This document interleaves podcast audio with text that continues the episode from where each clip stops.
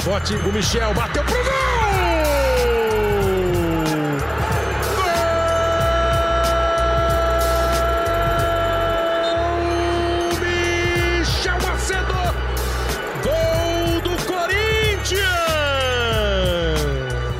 Fala fiel, eu sou Leonardo Bianchi. Esse daqui é o GE Corinthians, podcast semanal do Timão no Globoesporte.com.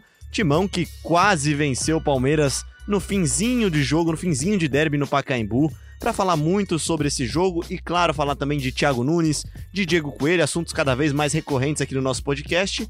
Marcelo Braga, Marcelo Braga que pessoalmente fazia tempo que não aparecia aqui no, nos estúdios de gravação de podcast da TV Globo. E aí, Braga? Tudo bem, muito obrigado pelo convite novamente. Você né? até se perdeu para chegar aqui, né, cara? É, os estúdios mudaram de lugar. Você pegou o carrinho errado foi parar lá no outro estúdio, lá no estúdio de gravação lá da, do Jornal Hoje, Eu né? fui, fui, tava no Projac ali, encontrei artistas muito legais e interessantes. Bom, artistas muito legais e interessantes. Eu vou deixar nossa convidada por último aqui, que ela é atração também, né? Mas Ana Canhedo, Ana Canhedo, que aliás, essa sim tá aqui semanalmente, hein? Tá cumprindo a risca o manual do podcast Gé Corinthians. É isso, fala Leozinho, fala Fiel, isso aí toda semana aqui, semana com especiais, semana de muito trabalho, semana livre pro Corinthians treinar. E é isso aí. Vai ter treino amanhã?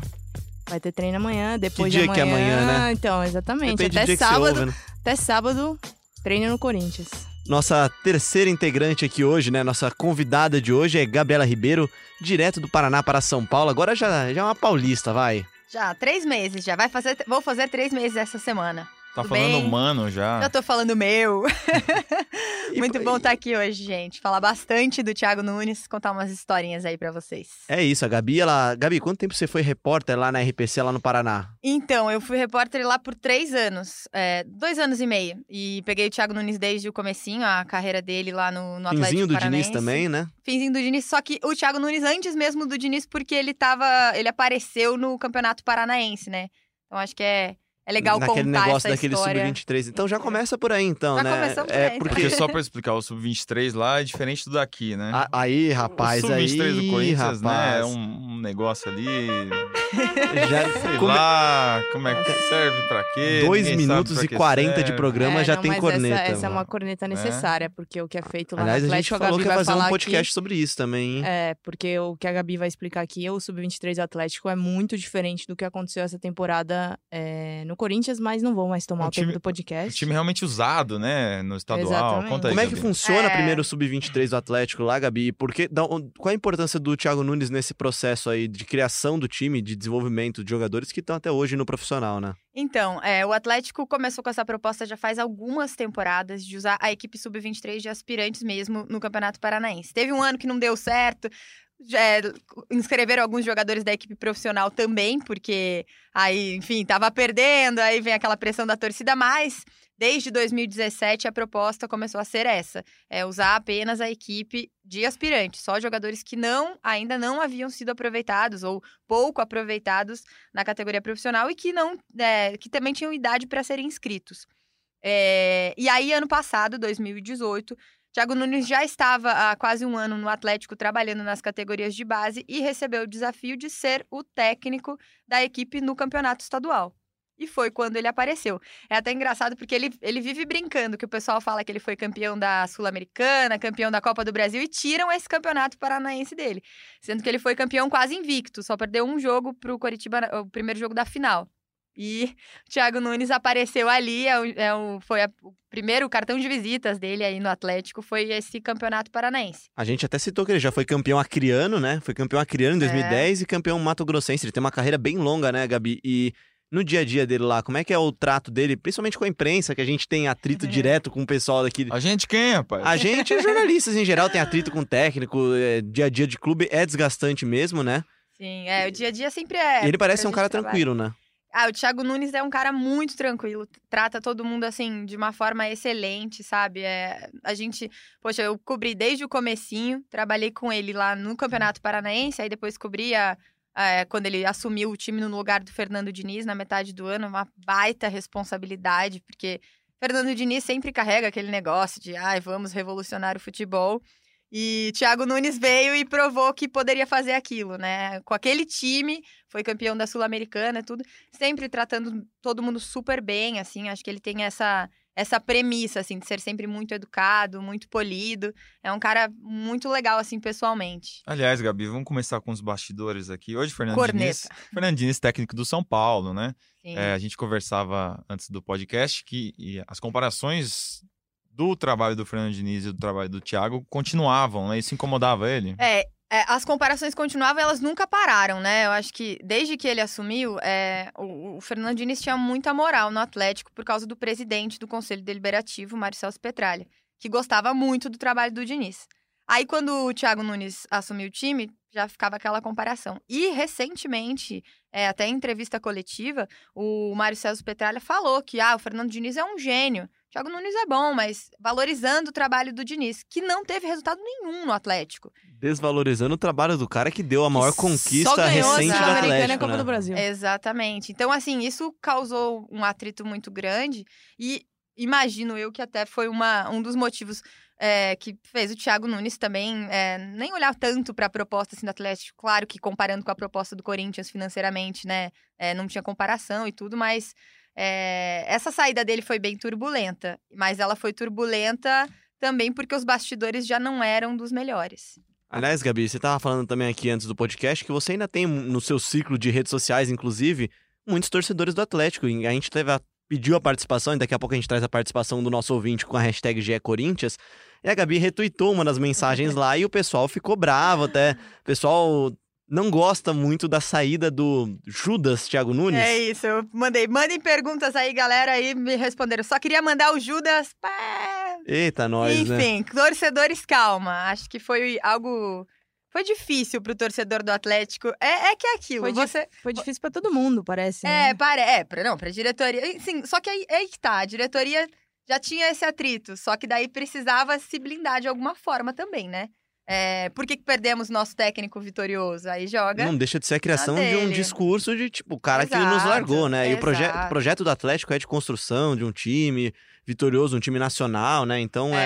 é, Vale Mas, lembrar assim- que o Atlético soltou aquela nota, né, depois da saída do, do Thiago. A nota que o Exato. Pozella previu aqui no, no, no podcast, É. horas antes da nota ir pro ar, ele já tava falando E dela. particularmente eu achei assim de um tom um tanto quanto ofensivo o fim da nota, em que fala, tenta de certa forma humilhar o Thiago Nunes, falando que é, Thiago Nunes é, esqueceu que até ontem, basicamente, era técnico do Sub-19. O que só mostra Não o é mérito assim, dele, né? inclusive. Só mostra o Exato. quanto ele cresceu rápido e quanto ele ganhou títulos e virou ídolo lá. E Exato. se não tivesse virado ídolo, não tinha doído tanto, Mas né? é engraçado, a gente estava até conversando que ele tem uma faixa na, na- no estádio, porque realmente foi o técnico que trouxe os maiores títulos do Atlético, é o maior técnico da história do Atlético. E ah, tem uma faixa com o rosto dele, que diz time de guerra. O que, que vão fazer com essa faixa agora? Ou se ele vai ganhar uma faixa nova por aqui, Eu quero ver, saber o né? que, que vai fazer. O que, que aquele torcedor que tem a tatuagem do É. Thiago Nunes vai fazer, né? rapaz. Rapaz. Ah, mas não deixa de ser né? A gente já falou aqui de Guerreiro, que é um caso também similar, né? Saiu pra ter uma proposta maior de outro clube, saiu, É. né? Coisa do mercado e tem torcedor até hoje que não engoliu muito isso, né? Nossa, a nota do Atlético, acho que não tem nenhum muito obrigado, assim, por tudo que ele fez. Eu Não, achei não tem. Muito, muito e, fora e, do inclusive, fala gratidão é a voz do coração no fim, né? Assim, Faltou como se a voz ele- do coração, faltasse- então. Exato. É faltou um a nome bonito pra novela, né? O pessoal da Globo aí pode. Gratidão Voz é a do voz do coração. coração. Acho que essa parte foi a, foi a mais complicada. E, e assim, eu acho que o torcedor, às vezes, precisa ter calma, né? Pra, pra olhar e analisar.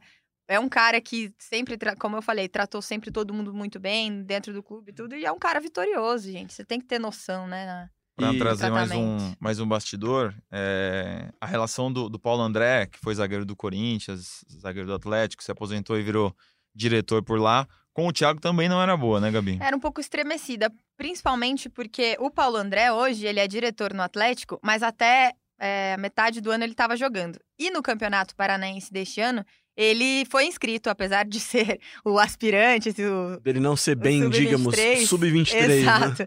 Ele foi inscrito justamente porque ele fa- faz esse trabalho com a base. Então era para ele estar ali nos bastidores e tal. E, e hou- houveram, houve alguns atritos do Thiago Nunes com ele, e, e acho que isso pesou também bastante aí para a decisão do Thiago Nunes de, de deixar partir para uma, uma nova oportunidade. E ô Gabi, a gente tava falando aqui também de revelação de promessas, de base. que é uma das funções da categoria sub-23, o Thiago ele teve papel importante na, na no crescimento e, na, e talvez em, em botar para o mundo alguns jogadores que talvez estivessem maturados, não, não maturados né, no time, né? Tivessem um pouco esquecidos. É o caso do Bruno Guimarães, por exemplo? É, o caso do Bruno Guimarães. O Bruno Guimarães chegou no Atlético em 2017, mas não, não teve nenhuma oportunidade. Aí foi para esse, pra esse é, time que disputou o campeonato estadual. E aí o Thiago Nunes puxou ele logo que logo que o Bruno Guimarães, é, que o Thiago Nunes foi para a equipe profissional, o Bruno Guimarães teve começou a voar, teve as melhores chances. Isso aconteceu também com o Renan Lodge, que está hoje no Atlético de Madrid. Resolveria o problema da lateral esquerda do Corinthians, esse daí, hein? o Renan Lodge? É. então, assim, são vários jogadores que tiveram oportunidade porque a partir desse trabalho. Só que é importante lembrar que é uma visão do clube, né? Então, eu acho que assim, pro Thiago Nunes fazer isso no Corinthians tem que ser uma proposta do clube também, dele poder fazer essa interação, porque no Atlético ele tinha esse trabalho meio de que eles falam de manager, de trabalhar com a, com a categoria de base, mas também com a equipe profissional, um cargo estratégico. Se ele tiver essa liberdade no Corinthians, quem sabe aí tem tantos jogadores que, que a gente vê disputando os torneios de base que podem ter uma chance com um técnico que tem essa experiência. Tá vendo como a gente tá roteirizado, entrosado aqui? Esse já É era isso. até meio que o segundo tema do nosso primeiro bloco que fala de Thiago Nunes e futuro do Corinthians. Que é, nessa segunda-feira, uma, uma, uma gaveta escrita, gaveta que a gente diz, né? A matéria que é publicada na manhã do dia, né? Seguinte, Do dia seguinte, no caso, deixada na gaveta, é isso. Programadinha. programadinha pra sair, falando hoje no GE Corinthians, lá na página do Corinthians Globoesporte.com, sobre possíveis nomes que podem estar no radar do técnico Thiago Nunes, que são do Corinthians, estão emprestados, ou jogadores que estão no elenco e não têm tanta oportunidade. E aí, Ana, pode ser também uma chance de novos, novos, não tão novos talentos terem chance, né? É o caso do Oia, é o caso do Thiaguinho, talvez do Oeste, tem Léo vários nomes. O É Léo isso. Santos, O Léo Santos, zagueiro. Né? É isso, matéria muito boa de Má Bragatello, aqui ao meu lado. É, e até na zona mista, depois ali do derby, até o próprio Duílio Monteiro Alves, né, diretor de futebol do Corinthians, ele foi. Eu conversei com ele sobre isso, perguntei se, é, se ele já estava trocando ideia com, com o Thiago nesse sentido. E aí, até é interessante que ele falou de é, olho nos emprestados, né? Que aí, é claro que o Braga vai complementar aqui com são, uma lista com mais ou menos 50 nomes, né? E olho em jogadores é, que estão emprestados. Você citou o Thiaguinho, e eu acho que sim, ele pode ser um, um dos nomes É, a eu digo pintar porque é um que tá nesse- fazendo uma boa campanha com Bom a Oeste. jogador, exatamente. É só para 50 nomes, são os 30 e poucos do elenco atual e mais os jogadores que estão emprestados. Os jogadores emprestados são é, cerca de 15 jogadores que estão por aí, contando com o Camacho e o Pedro Henrique, que são jogadores que estavam no Atlético, quer dizer, que estão no Estão Atlético, no né? Atlético. que trabalharam com o Thiago, que podem pintar aí de volta o ano que vem. Eu até falei com, com o Camacho, falei com o empresário do Pedro Henrique, não tem nada definido para eles ainda, mas são nomes que devem pintar aí no ano que vem, é, pela lógica, já que o Manuel não vai ficar, reforços no meio campo são é, necessários. Acho que o André Luiz pode ter chance, o Marquinhos, que está emprestado E na tem Ponte nome de Preta. tudo que é posição aqui. Você vê, você tem o Caetano na zaga, você tem André Luiz, tem Marquinhos, que é o meia que fez a copinha vitoriosa do Corinthians em 2015, acho, né? E E- tá aí Não, 2018 com o Pedrinho. 18, então, Campeão junto com o Pedrinho. campeão junto com o Pedrinho e tá aí rodando já, né? Já tá com mais de 20 anos E também. tem jogadores que, por exemplo, é, o Carilli nunca nem cogitou. O Jean, volante que tá no Botafogo, é um jogador que toda, toda início de janela volta e bate e volta, bate e volta. Porque é um Você jogador que não Richard, tava no que radar. tá no Vasco, você teve até pouco tempo teve o Douglas que foi inclusive convocado para a seleção olímpica, né? Douglas que foi emprestado do Corinthians pro Bahia, depois do, já, já do Bahia vendido pro PAOK, é. né, da É. Grécia, e agora já tá em outros, outros rumos na carreira, né? mas tem o Arauz, que eu acho que é um, é um dos nomes que, se a gente for pensar, talvez mais se assemelha a uma característica do Bruno Guimarães. Só falando em relação ao Camacho, é um jogador que ele já estava no Atlético no, no finzinho do ano passado e não era tão utilizado, não, não, não tinha esse papel tão fundamental. Aí nesta temporada ele passou a ter um papel muito importante no, no Atlético do Thiago Nunes, é, até o caso do doping. Então, e naquele momento, quando o Camacho saiu do time em maio, do time do Thiago Nunes, é, foi uma quebra. O Thiago Nunes demorou para encontrar de novo ali um jogador que pudesse suprir a função que o Camacho Isso ainda no começo da Tava. Libertadores, né? Que foi o esquema, do, o, É. o escândalo do, do doping, né? Isso, é, foi. o, o Camacho foi em abril que ele foi flagrado no doping. Aí já, já pega aquela preventiva, né? Provisória, preventiva. Enfim. A suspensão que. antes do julgamento.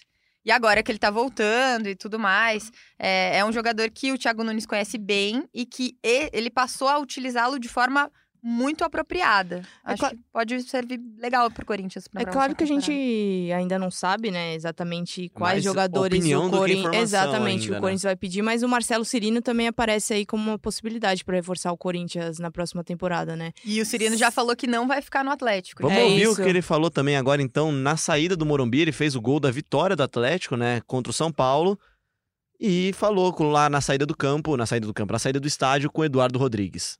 Você pode falar em relação a isso? Procede, existe chance? Cara, pra mim não, não, não chegou nada. Eu também acompanho isso que, que acaba saindo, mas pra mim não chegou nada. Eu tô focado aqui.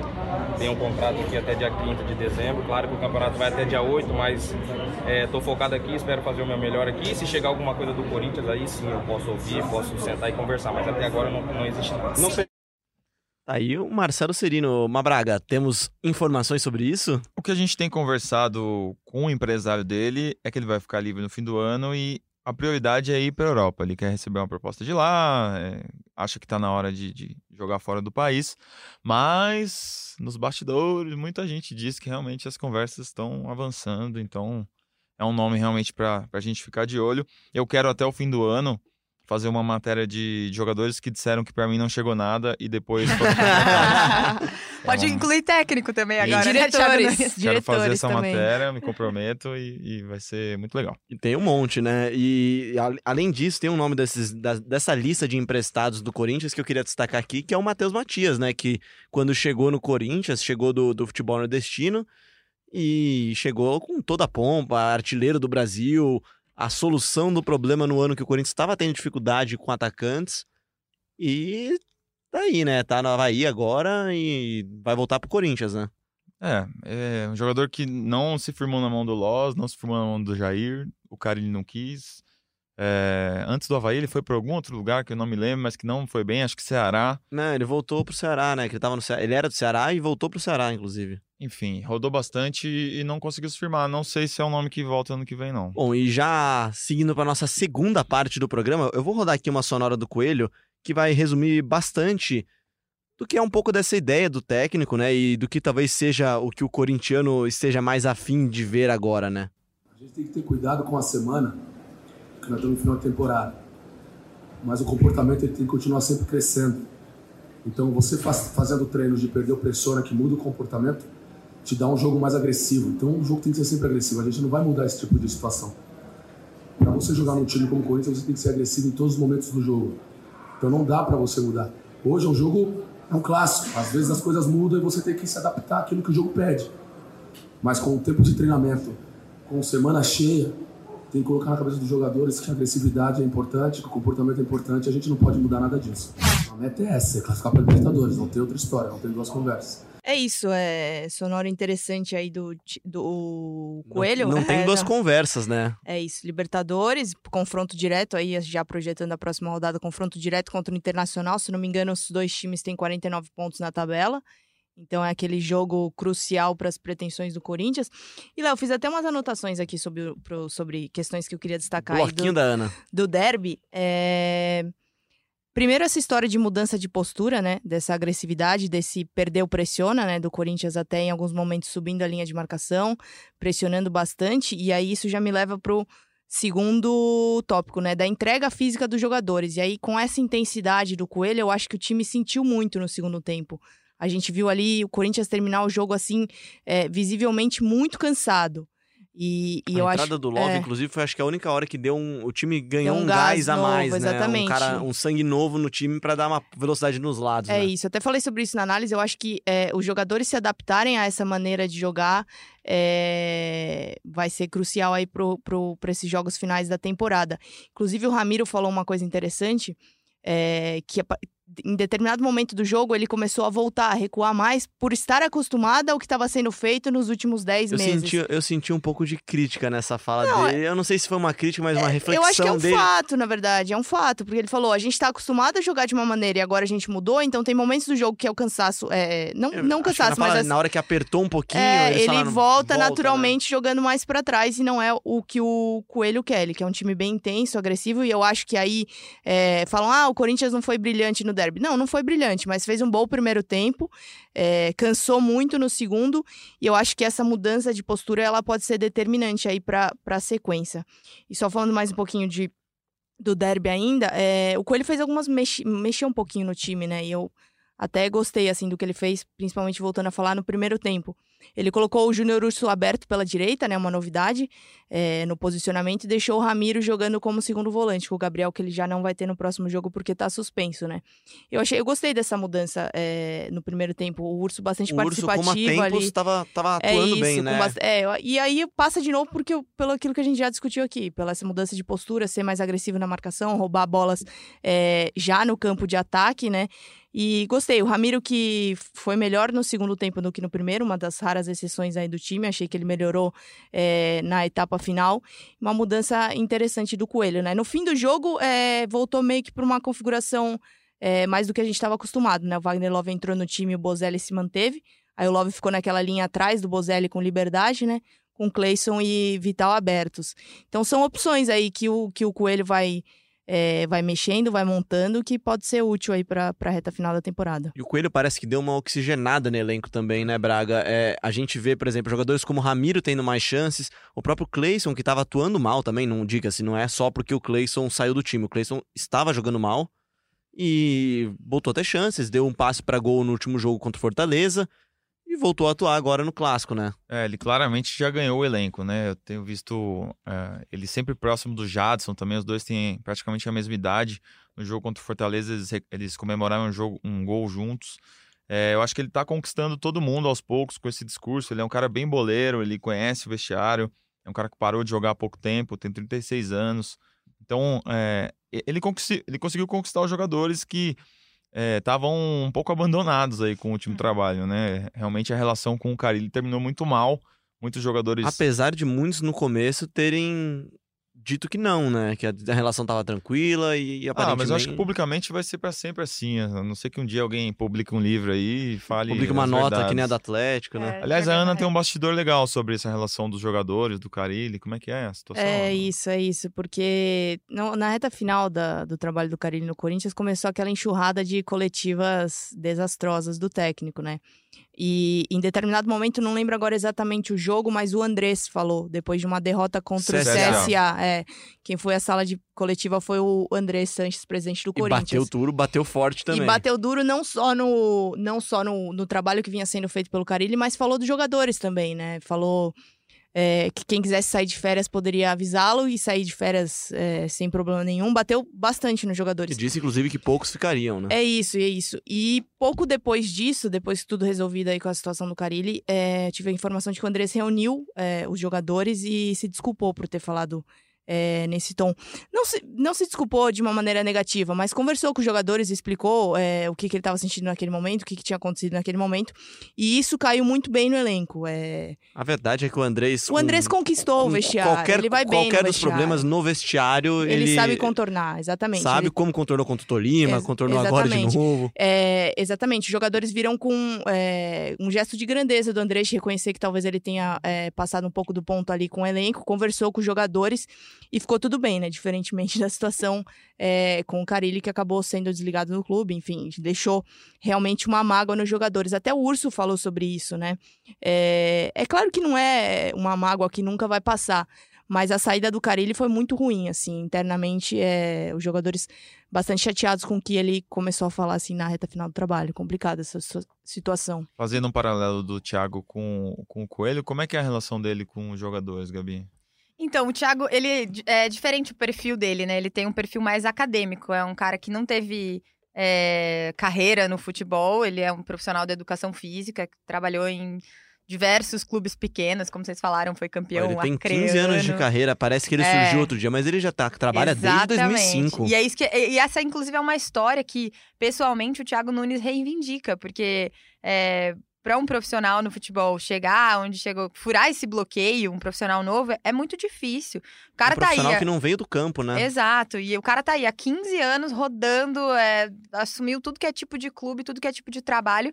Pô, agora é técnico do Corinthians, então, assim, furar esse bloqueio é muito difícil.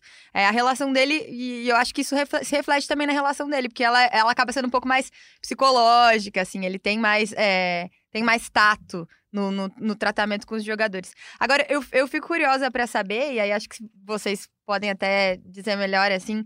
É, qual que é a expectativa do elenco do Corinthians em relação a você tem um trabalho novo agora do Coelho aí, tipo, é, coisas mudando dentro do Corinthians, e daqui a pouquinho o Thiago Nunes está aí para pré-temporada. E Você queria até uma amizade, né? Vira o parceiro do truco na concentração. Exato. E, e assim, é. E ele é jovem, né? O Coelho também, né? Tá como no é meio. Que... Na verdade, é, a diferença de idade deles é pouca, né? né? O Coelho tem 36 o Coelho... e o Thiago tem 39. 39 a diferença é. é exatamente esse tempo de preparação. O Coelho parou de jogar em 2014, então ele tem aí cinco anos de, de comissão técnica, vamos dizer assim.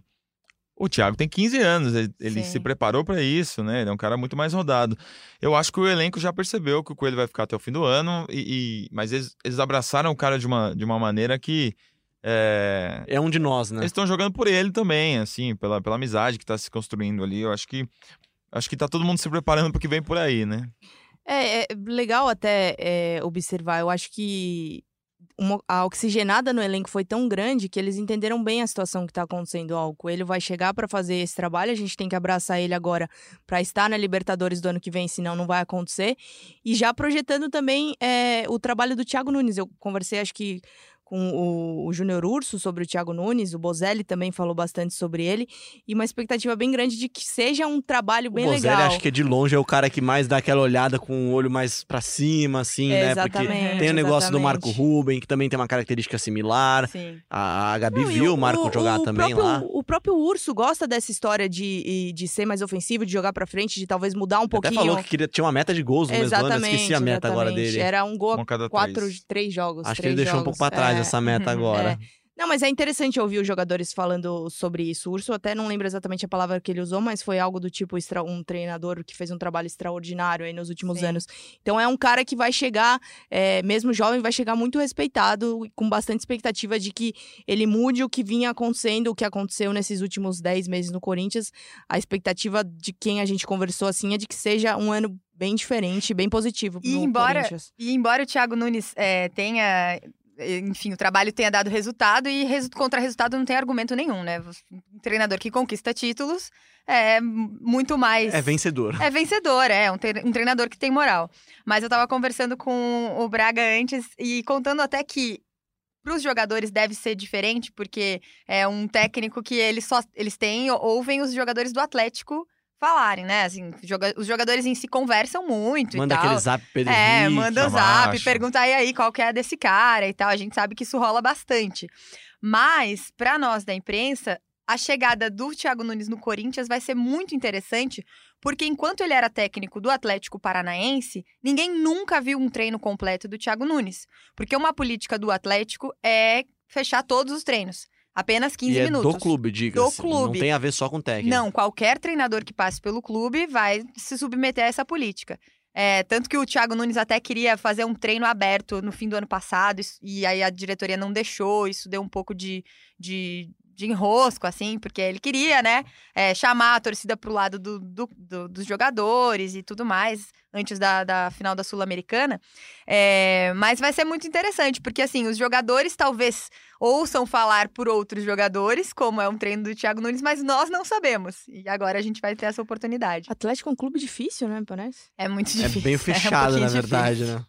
O, o Thiago Nunes, enquanto o Corinthians está disputando essa reta final, ele é, foi descansar um pouco com a família, foi para um resort, é, ficar alguns dias com a Fernanda, né? A esposa dele, a É Luísa. a minha Luísa, a filha, é, tem uma filha. Então foi descansar um pouco Ele e, é de de- Santa Maria, né? ele é de Santa Maria, Rio Grande do Sul, e depois ele vai entrar de cabeça no planejamento.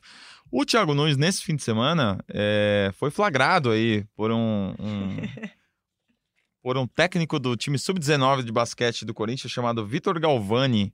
E, na verdade, por toda a delegação da equipe sub- sub-19 do Corinthians. Já E deram gente aquela tietada nele? fizeram uma foto, colocaram nas redes sociais e a gente falou com o Vitor Galvani para saber como é que foi o papo com o Thiago Nunes. Vamos ouvir? Fala Marcelo, tudo bem? Um prazer estar participando do programa. É, falando um pouco aqui como foi meu encontro com, com o Thiago Nunes, foi no aeroporto de Curitiba. A gente estava embarcando no, no mesmo voo. Ah, logo quando eu sentei, já, já, já vi ele. A intenção ali, a princípio, era só tirar uma foto com ele falar que trocar uma ideia. mas ele ele mostrou ser uma pessoa bem, bem humilde, bem, bem bacana. É, eu cheguei falando, dando boas-vindas, falando que eu era técnico no Corinthians também, do Sub-19 do basquete. E ele já, já falou que era ba bastante fã do, do basquete, acompanhava muito na época de, de, dos anos 90, assistiu muito Michael Jordan jogando. E, e uma coisa que era só para tirar uma foto e tudo mais, e a gente acabou trocando bastante ideia. Ele perguntou onde eu morava aqui, aqui em São Paulo, que ele ainda não conhecia muito. Tinha ouvido falar bem da, da Zona Leste, do Tatuapé. E, enfim, ele, a, a esposa dele estava com ele e a, e a filhinha também, eles estavam indo passear, iam fazer escala em Guarulhos.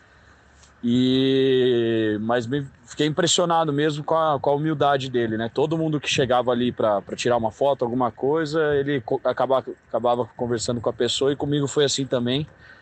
A gente trocou bastante ideia, ele estava com bastante uh, uh, vontade, né? E de estar tá treinando o Corinthians. Eu já tinha, eu perguntei para ele se ele é, já tinha bastante torcedor dando boa sorte tudo mais. Ele falou que ficou impressionado com isso com a quantidade de corintiano que foi falar com ele.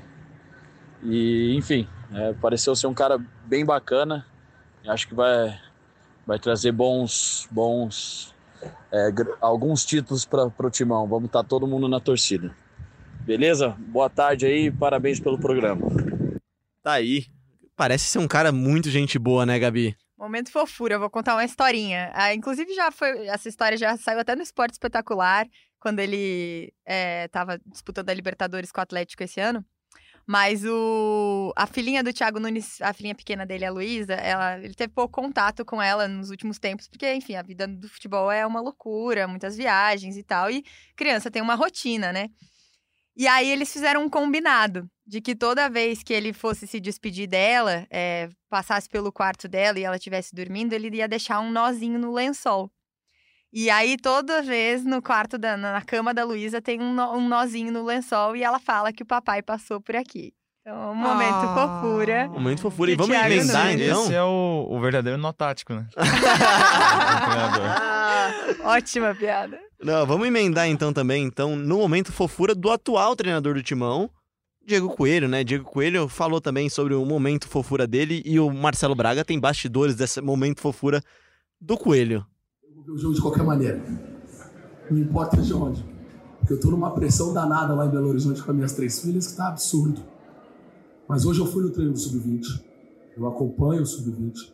Jamais vou largar aquilo lá. Posso estar em qualquer lugar do, do clube. Eu tenho muita confiança naquilo lá. Eu vim de lá. Então, o que acontece é o seguinte, o, o Coelho Explique comandou... pra quem não entendeu, né? Coelho comandou o Corinthians contra o Palmeiras na noite de sábado, né, na tarde de sábado. E aí no domingo, o Sub-20 jogou contra o Flamengo, na Fazendinha, e o Coelho era o técnico até então. Mas ele não foi assistir o jogo, só assistiu pela televisão, porque ele viajou para Belo Horizonte para visitar suas três filhas. O bastidor é o seguinte: acabou o jogo no Pacaembu, o Coelho foi levado uh, ah, para a rodoviária de van, junto com os funcionários, foi deixado na rodoviária, pegou uma carona e foi de ônibus para Belo Horizonte. Aquela galera que desmonta o vestiário depois, né? Você imagina você tá no ônibus sentido Belo Horizonte, do seu lado tá o técnico do Corinthians. É. Mas é que nem o, o, entregador de pizza que postou a foto com o Thiago Nunes.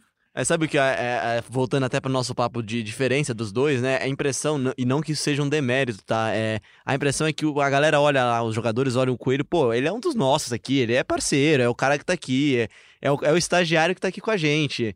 E o Thiago Nunes já chega com mais uma pompa de. de ele é o chefe, né? É, eu acho que vai ser um baita desafio, até pelo clima que a gente tem sentido, assim, com essa chegada do Thiago Nunes, a saída dele do Atlético, que foi, né? Não dá para dizer que não foi turbulenta, porque foi, enfim, semana passada.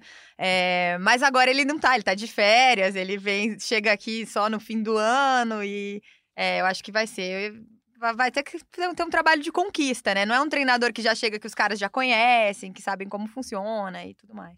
É isso. E para trazer então a participação do nosso ouvinte, que a gente sempre pede aqui no GE Corinthians, tem muita pergunta hoje aqui, ó. O José Faleiros, que sempre participa com a gente aqui, é um ouvinte assíduo do, do GE Corinthians. Ele pergunta aqui, pergunta não, né? Ele opina, né? Ele fala que o time tá com mais vontade, postura menos covarde e a ideia da saída com o lateral mais espetado na ponta é muito boa. É muito- funcionou contra o Fortaleza, apesar dos sustos, né? É muito boa e acho que com o Fagner, caso o Fagner volte a jogar nesse jogo contra o Internacional, realmente vai ser bem interessante, né? Um jogador mais ofensivo, com mais é, característica de pisar a área e também com uma recomposição que, melhor. inclusive, vai gostar bastante de ter mais liberdade pra flutuar lá no ataque, ainda mais se ele puder fazer uma dupla com o Pedrinho, né, Ana? É, exa- exatamente. Mas nesse, nesse próximo jogo, é, o Pedrinho não vai estar, né? Porque ele tá com a seleção é, brasileira pré-olímpica, né? Ou vai disputar o torneio O famoso chegar na Olimpíada. Sub-23. É isso, vai disputar em janeiro. É, e aí a ver também o que, que o, o Coelho vai pensar pra esse jogo, né? Eu apostaria aí talvez no Matheus Vital pra entrar nessa vaga. É a pergunta aqui já do Timão SCCP 19. Quem vai ser o titular no lugar do Pedrinho? Vital, Sornoso ou Jadson? É isso, eu apostaria no Vital, né? Lembrando que pra esse jogo o Coelho também não vai ter o Gabriel, né? Suspenso pelo terceiro cartão amarelo, então aí provavelmente é, ele vai colocar o Ralph, mas aí não sei, talvez René Júnior também esteja brigando por fora pela posição. E imagino aí um meio-campo que ele pode até manter mais ou menos o que ele fez no Com derby, né? Gabriel Ramiro e Urso? É, Sem com o Gabriel? Ralph, com Ralph, Ramiro, Urso e Vital, com o Janderson aberto do outro lado, Bozelli na frente. O né? Alisson perguntou aqui também, ó, o que, que vocês acharam desse meio campo com Gabriel, Ramiro e Urso? E você acha que isso dificultou a criação de jogadas do time? Eu acho que, na Não, verdade, Pelo contrário. o que dificultou a criação de jogadas do time foi a queda de rendimento físico no segundo tempo, Não, né? e, e- e vale ponderar também que nesse jogo o Pedrinho voltou a jogar centralizado, né? E ele teve bastante dificuldade com a É, marcação eu tenho do que dar meu Palmeiras. braço a torcer, ele não rendeu tão É, bem exatamente. centralizado. Mas o Coelho já falou que ele é meia, não é extremo, vai continuar lá jogando É. bem ou jogando mal. É, eu, eu acho que ali era mais um, um fator do derby também. A gente tá falando de um time Claro. que é muito bom, que é o Palmeiras, né? Então congestionou bastante o setor ali de meio campo, tanto que no primeiro Marcou tempo. o que... melhor jogador do time. É né? isso, tanto que no primeiro tempo que o Corinthians ficou é, mais ou menos igual o tempo de bola que o Palmeiras, é, as jogadas passaram mais pelo Urso pela direita ou pelo Janderson, que foi muito. Eu gostei é, bastante da postura dele é, no um contra um, né? Buscando a jogada, não se escondeu no clássico. Então, é, o Pedrinho teve bastante dificuldade, errou alguns passes, alguns passes ali pra trás, enfim. E o Vital entrou bem também no segundo tempo. Ele conseguiu segurar um pouquinho mais a bola no meio-campo do Corinthians. Talvez por isso ele saia É na frente isso. nessa disputa, né? Exatamente. Vital entrou bem. Vital que entrou pra jogar o começo ali, caindo pela esquerda junto com o Cleison, que o Cleison joga mais aberto, e depois com a entrada do Love, o Vital foi lá pra direita, né? Mas entrou bem sim, e se eu tivesse que apostar em alguma opção do Coelho pra essa partida contra o Internacional, eu, eu iria de Vital. E só um comentário, que burrada ia fazer o Corinthians ao não renovar com o Walter, né? Que baita goleiro que é e que bom ter Diga-se, dois né, caras do mesmo é. nível no grupo. Na né? verdade, assim, acho que o torcedor ele sente uma angústia de ver o Walter no banco ou ver o Cássio no banco, porque são dois goleiros de altíssimo nível. Teve até uma discussão nas redes sociais aí, puxada pelo João Paulo Capelanes da Rádio Bandeirantes, né? Que o Walter estaria entre os cinco melhores goleiros do Brasil. E eu acho que sim. Eu não acho um absurdo, Sem tá? dúvida, É, o melhor reserva. Se é É, melhor com reserva, eu não tenho nenhuma dúvida. Não, mas a gente falando de Série A de Campeonato Brasileiro, eu. Você pensando que você tem um Cássio que, tá lá em sim. cima, você tem o Everton que também tá lá em cima, É. o próprio Santos do Atlético Paranaense, goleiraço Fechamos também. essa lista com o Walter. É, eu acho que o Walter é um grande goleiro. Se bem que tem o Everson do Santos, que também gosto bastante. É... Léo não concordou comigo aqui, Não. para os ouvintes saberem, mas eu não, gosto. não concordo. Acho o Vanderlei melhor É, goleiro que ele. Hum, é, Eu se tô, eu tivesse... eu tô com o Léo, eu concordo. Acho eu, o se, eu é tivesse, melhor eu, se eu tivesse que escolher como São Aí é Paulo uma boa faz- discussão, viu? É, não, eu, eu gosto do, do Você Everson. pode ouvir no podcast goleiros que a gente tem aqui no. Mas nesse top 5 aí, eu deixaria o Everson fora. Eu eu iria com O os nomes Walter que você é falou. muito bom goleiro o mesmo. Everton do Palmeiras, o, o Cássio, o próprio Walter, o Santos do Atlético Paranaense. E aí. Aí tem uma briga, um. tem um Fábio por aí. É. Não sei, né? Mas é, até. discussão interessante. Tem até um vídeo muito legal da, do- da TV Corinthians que foi postado nas redes sociais dos jogadores do Corinthians atrás do gol, do outro lado, na- no gol da Charles Miller, vendo a cobrança de pênalti do Scarpa, né? Scarpa. E aí, do Scarpa e a defesa do, do Walter, dos jogadores gritando muito lá. Inclusive no gol dá pra ver a comemoração dos jogadores no fundo, torcida única em São Paulo. Dá pra você ouvir a galera que tá no aquecimento, né? e aí, mais um bastidorzinho interessante desse jogo. Que... Cheio de bastidores, hein? que o Leandro. É, isso, foi mais uma conversa ali que a gente teve na Zona Mista depois, mas o Leandro Idalino, o preparador de goleiros do Corinthians, é, até o Anselmo Caparica, repórter da TV Globo, flagrou também isso. é, falou pro Walter que o Scarpa chutaria ou no meio ou na direita, né? E aí o Walter é, teve, controlou a ansiedade ali para cair, caiu no momento certo e fez a defesa Defesaça, na cobrança né? do Scarpa, né? E o Leandro ainda orientou o Walter depois, a pressão do Palmeiras era tamanha no segundo tempo do, do derby, que o Leandro orientou o Walter a dar chutão a partir do momento que o Palmeiras é, avançou a marcação, né? Pressionou bastante no ataque, e aí ele não, dá chutão pra frente para não correr riscos ali. E o entrosamento vem até com os ouvintes aqui. A Fabiana pergunta aqui, ela pergunta, ela opina também, né? A principal dificuldade do Corinthians é na saída de bola, só sai na base do chutão e a bola não chega nos atacantes. Como pode resolver isso? É, o Coelho falou disso na coletiva também, né? Falou da, da saída de bola com o goleiro.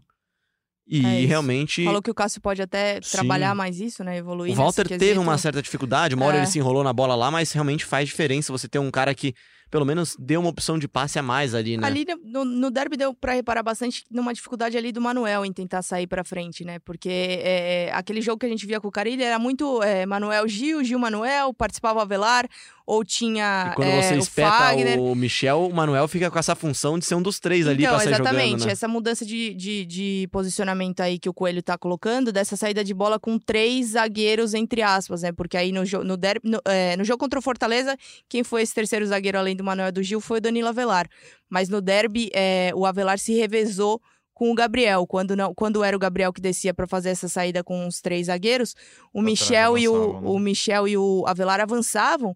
E mais do que avançar, ficavam bem abertos, né? aumentando aí a é, amplitude, assim dizer, do time, jogando quase em cima. O Michel várias vezes quase pisando em cima da linha lateral, né? Um time mais aberto. E eu acho que isso é algo que dá pra esperar bastante do trabalho do Thiago Nunes, é a- essa questão de acionar o goleiro, né? A gente tava falando do Santos aqui, mas Que é algo vai que bem com o pé, né? vai muito bem com o pé e- e é algo que é uma característica do Thiago Nunes e também de subir bem com os laterais. Então, é claro que vai aí da qualidade dos laterais que ele vai ter na, Thiago na próxima sentiu bastante a temporada. perda do, do, do Renan Lodge, né? Muito, muito. Acho que de- é. desequilibrou bastante o time, né? Até encaixar ali o Márcio Azevedo no Atlético Paranaense, quando começou a jogar bem, ele, ele sentiu bastante.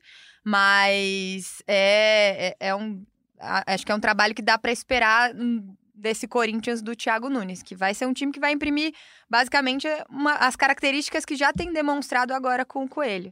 Não sei como é que tá essa interação deles. é, Ainda não se falaram, pelo, É, pelo então. s- É, por enquanto, o Thiago tem falado mais com a diretoria mesmo, principalmente ali com o Duílio. Mas acho que a- ele voltando dessa folga aí, ele vai realmente mergulhar no planejamento, pensar em contratações, ver esses jogadores Comecinho que de podem dezembro já, né? Eu, eu acho bem legal, aliás, é- aí é um comentário de opinião mesmo, não é nem informação. É legal ver o Coelho também, que é um cara que cuida do sub-20 no profissional, né? Pode ajudar também na promoção ou não de, de garotos. É, acostumado time, a né? isso, o Thiago Nunes está. Então, é, tem tudo para dar A boa vontade com a meninada certo, da né? Tá base legal. já tem, já, né? Exato. Pra É, e o fechar, Coelho, só, só para completar, a diretoria da base ainda não sabe se o Coelho volta ao- no fim do ano para dirigir o time na Copa São Paulo.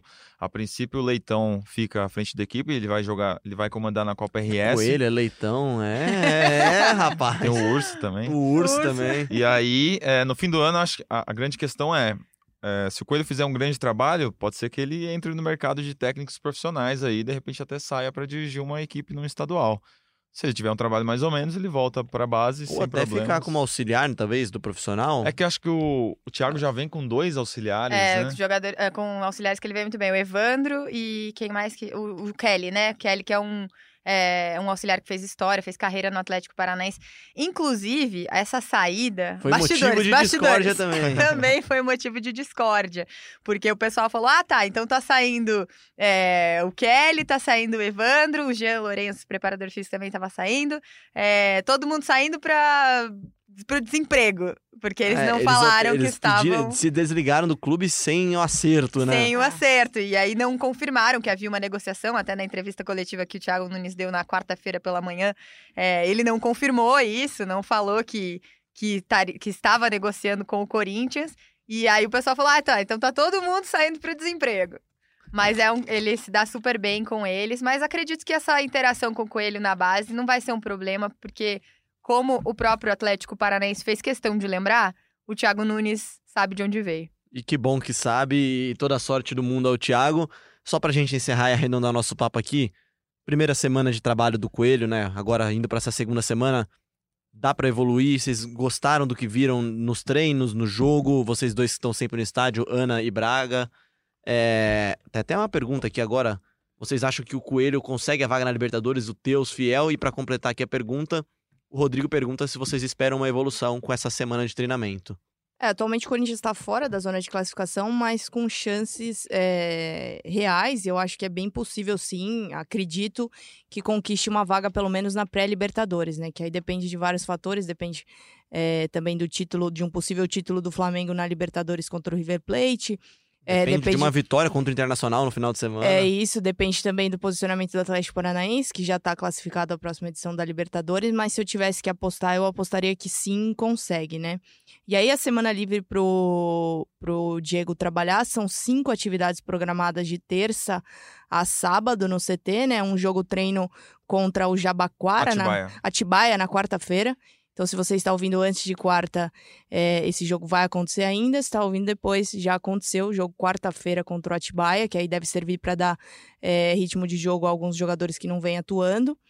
E expectativa, sim, de melhor, até é, voltando um pouco do que a gente já falou aqui, né? Até para os jogadores se adaptarem é, a essa intensidade, a essa agressividade, a esse perder o pressiona que ele está tentando implementar, né? Aquilo de para você jogar em alta intensidade, você tem que treinar assim também. Eu acho que vai caminhar mais ou menos por aí. É, também acho. Também acho que o Corinthians vai acabar com essa vaga. Provavelmente, é, se o Flamengo for campeão, essa vai ficar sexta mais vaga acho que tranquilo. vai cair na, no- na mão do Corinthians. É, com o Atlético lá em cima também, são oito, né? Até o, até o oitavo colocado. Então, acho que tem boas chances. Também tô gostando dos treinos do Coelho. A gente tem visto pouco, né? A gente tem visto só os 15 minutos de aquecimento, às vezes um chorinho a mais. Mas é, ele o tem passado desliga essa, o cronômetro lá, né? ele tem passado essa imagem de, de intensidade mesmo, de, de, de cobrar muito dos jogadores essa intensidade. Então, acho que tem sido bom, tem sido bacana. E o Corinthians, que, como já dissemos aqui, tem um confronto direto e importantíssimo em casa, domingo às 16 horas contra o Internacional. Na sequência, enfrenta o Botafogo no Rio de Janeiro. No outro domingo também, mais uma semana livre para o Corinthians treinar. E aí tem já a sequência final com o Havaí em casa. Havaí daquele jogo lá no primeiro turno horroroso, se assim podemos dizer, na ressacada. Atlético Mineiro fora de casa, tá- talvez um Atlético brigando ainda para escapar das últimas posições. Ceará também nessa condição. Fluminense para encerrar o campeonato também nessas condições. Corinthians não deve ter vida fácil, mas assim, confronto direto mesmo, só contra o Inter, né? Pô, Corinthians e Inter no primeiro turno também não foi bom, não, hein? Zero Foi zero, aquele né? domingo É, foi. sonolento, domingo dia dos É, pais, acho. Exatamente. Tava eu, Marcelo Braga e Diego Ribeiro aqui na redação. Diego Ribeiro que está de férias, por isso que você não está ouvindo. Mas a gente Ele trouxe aqui a no A nosso gente tem outro. Ribeiro aqui, entendeu? A gente Gabriela? trouxe da a família. O Bruno Cassus está passeando no mundo árabe, né? É isso. É. Fomos abandonados por Bruno aqui É em isso, São aí Paulo. fica quem quer, né? Tá, aí, Eu já- queria- quem, quem quiser tirar férias aqui pode tirar férias já. A gente já não tem problema não. Esse é o nosso grande pensador corintiano de hoje. Eu queria trazer uma estatística só. Internacional e Corinthians jogaram cinco vezes na Arena Corinthians. Três vitórias do Corinthians e dois empates. O Inter ainda não ganhou em Itaquera, apesar de já ter se classificado numa Copa do Brasil nos pênaltis em 2017. E eu queria finalizar com uma piada aqui. se vocês me- Cara, Que dúvida. Por favor. Adoro.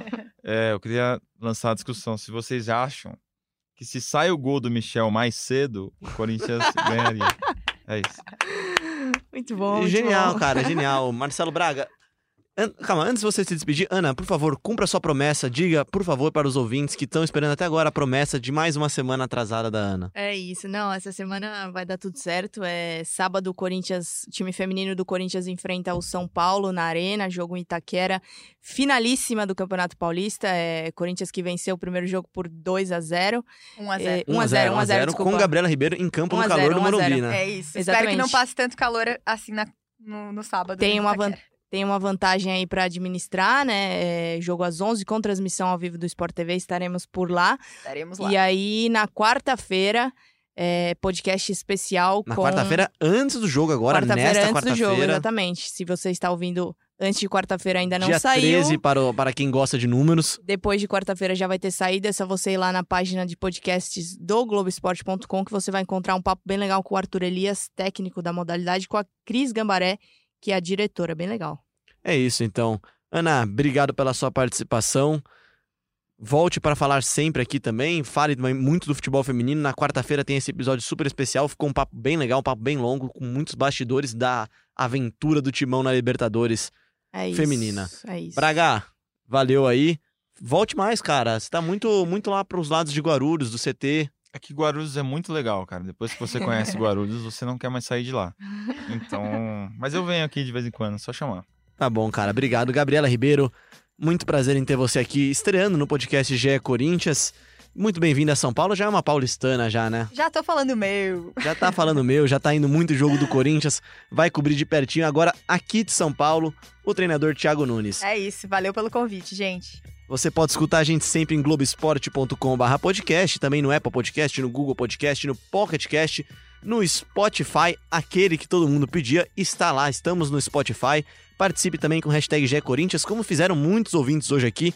Não deu para trazer todas as perguntas, nunca dá sempre todas também, né? Mas a gente trouxe aqui e a gente conta com vocês para construir o podcast. Deem sugestões de tema, de pensadores corintianos que também tá em falta, né? Nessas semanas movimentadas do Corinthians, mas voltarão em breve e a gente se vê semana que vem e na quarta-feira com um GE Corinthians especial da Libertadores Feminina.